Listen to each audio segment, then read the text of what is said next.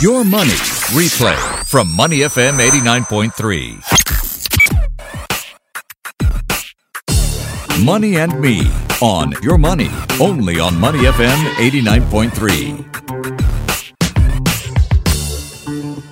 I'm welcoming Jonathan Ang. He is from 10X Capital.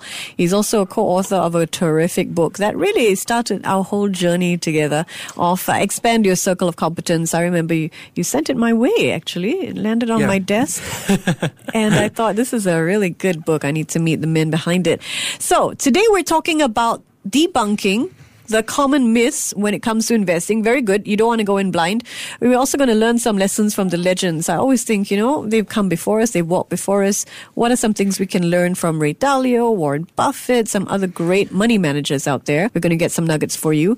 And we'll look at the latest technological advancements uh, that have made new forms of investments easy. But what are the risks involved? We're going to find out. Jonathan, how was your weekend? My weekend has been great. In fact, we just came out from a book club where all of us we read one chapter of a book. Yep. And everyone comes together and they'll summarize the entire book. So essentially, you're just reading one chapter and you're leveraging on everyone else's time. And within a day, you complete a book.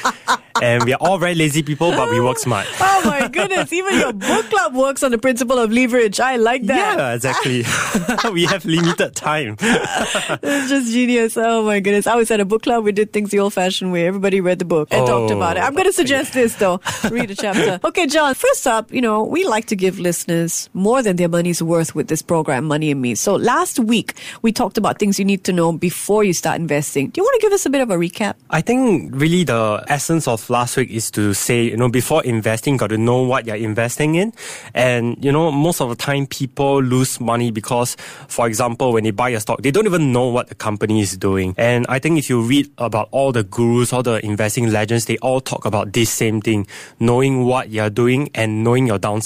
So once you take care of your downside, your returns will automatically come. Very good advice. Know what you're doing. So know the company, understand what you're buying into. I mean, I hear that often when I ask people, don't you buy crypto? And they say, no, I don't understand crypto, so I just don't buy it. Yeah, I think that makes a lot of sense. Yeah, okay, but Bitcoin has breached the $11,000 mark. It's fine.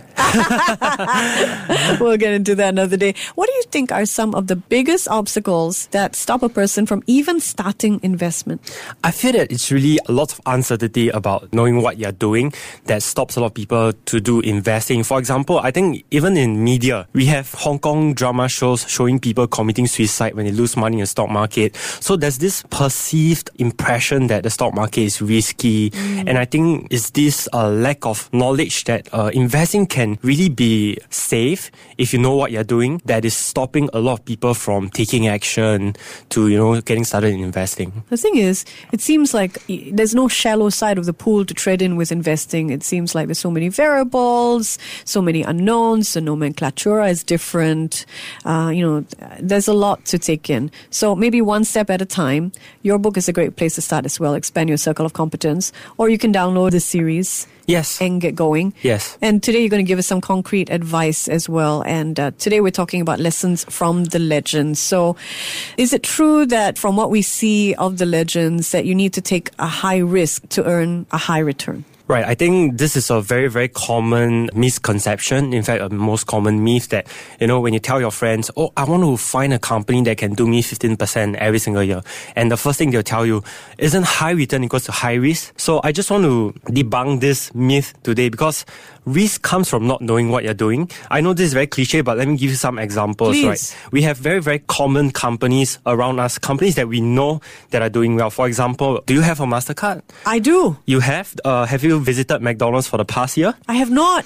Oh, Sorry, I'll pretend. I know people who have yeah. three alright. times a week. Have you tried Domino's Pizza before? Indeed, yes. Right. So these are companies that are doing really, really well. They are expanding. They have uh, increased their outreach through their franchises. For example, for McDonald's and Domino's Pizza, they're earning more and more money every single year. So when you buy stocks of Mastercard, McDonald's, or Domino's Pizza, you're essentially buying these companies.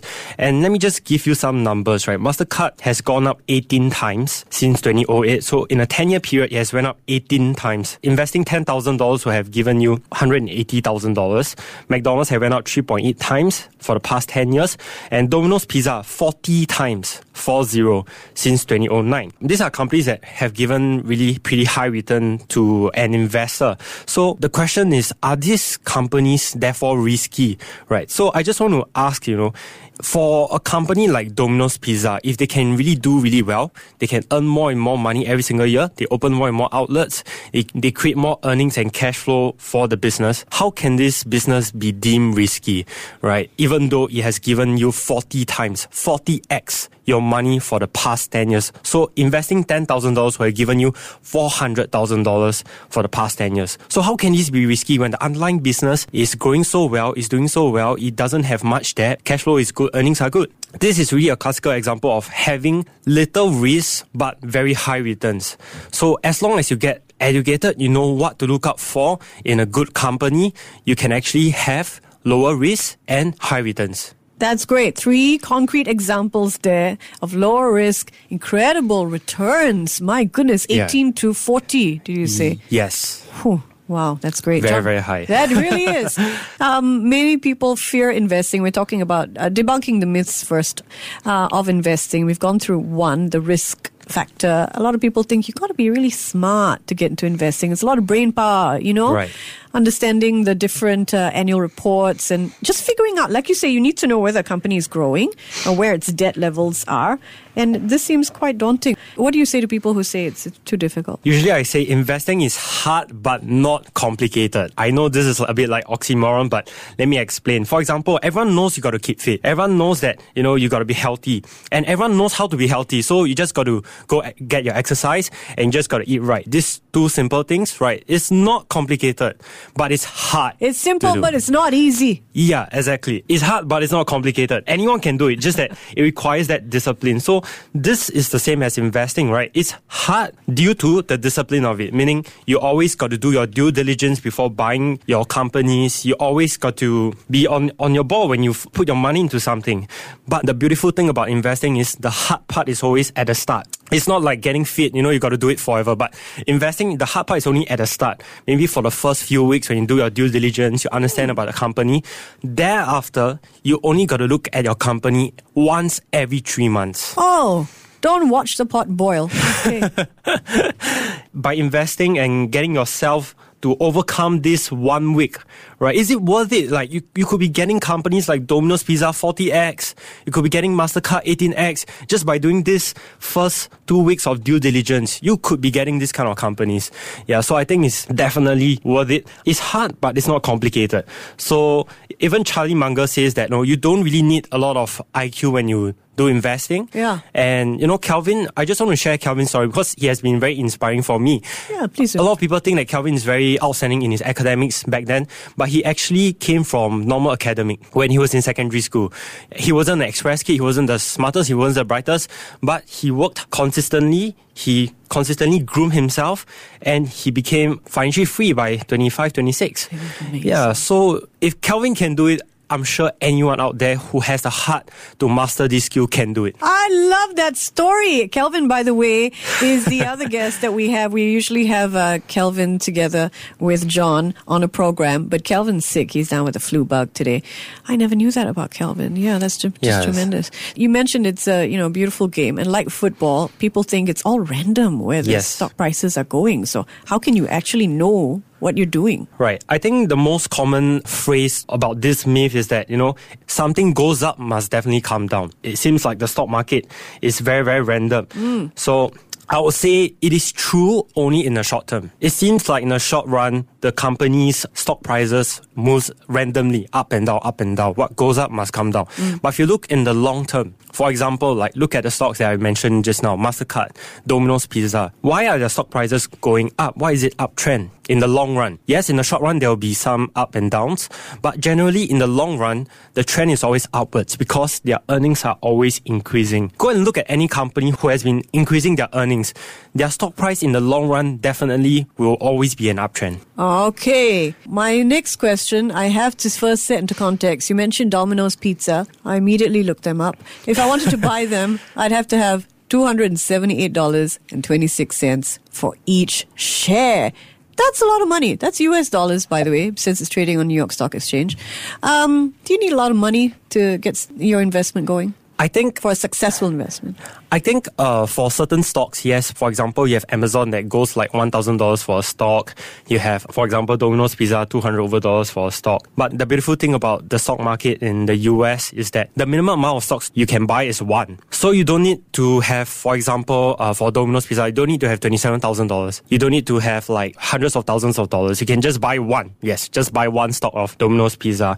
In fact, I have friends in university who has approached me because I'm kind of the go-to guy in university to get started investing. And I have friends who start with $100. So if my friends who are young, they have no job, no income, they can start with $100. Anyone can, seriously. Anybody can do it. Anyone can just get started. So you can buy one stock on if you want to trade in the US. Yes. One unit. In Singapore, yes, it's one 100, unit. right? 100, yeah. So in Singapore, they reduce the barrier, in fact, from 1,000 stocks to 100 stocks. So God bless the exchange. Thank you, Singapore Stock Exchange, for making you. it so accessible.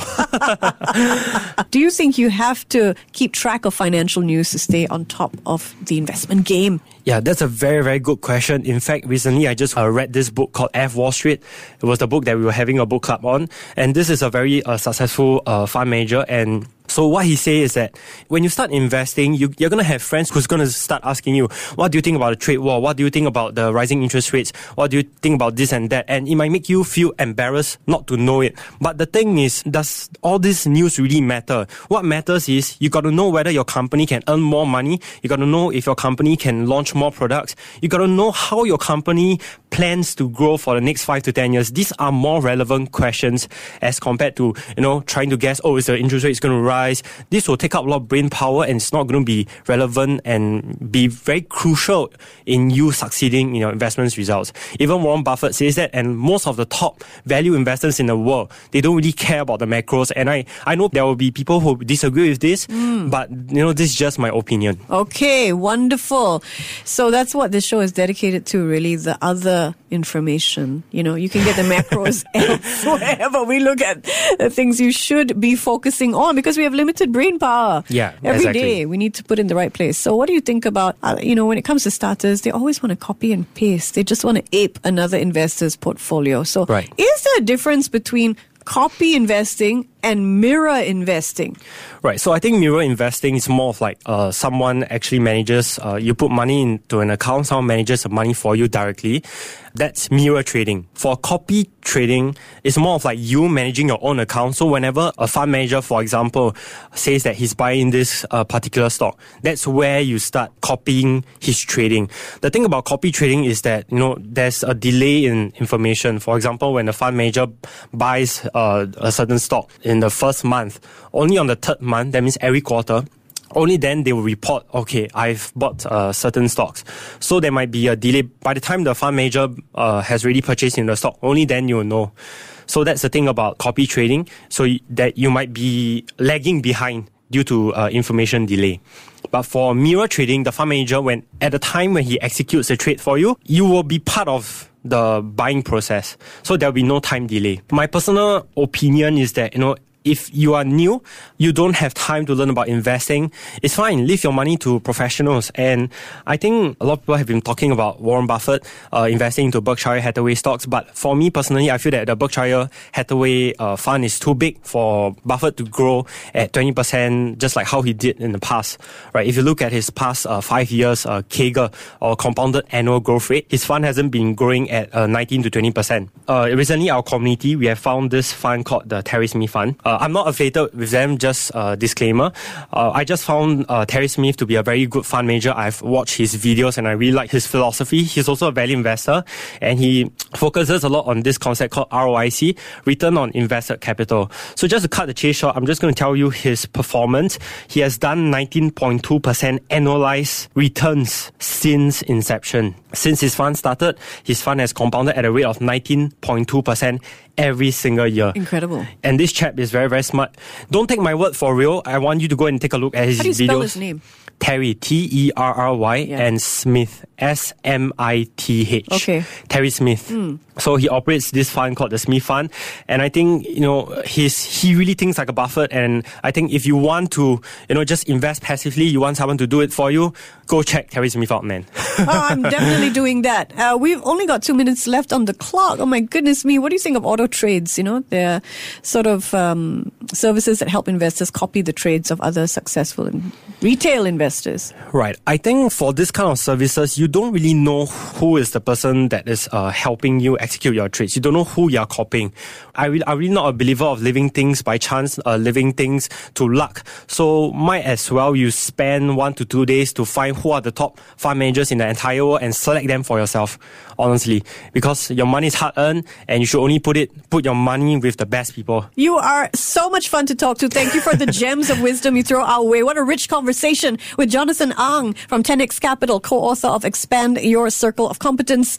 This has been Money and Me. I'm Michelle Martin. Before acting on the information on Money FM, please consider if it's suitable for your own investment objectives, financial situation, and risk tolerance. To listen to more great interviews, download our podcasts at moneyfm893.sg or download the SPH radio app available on Google Play or the App Store.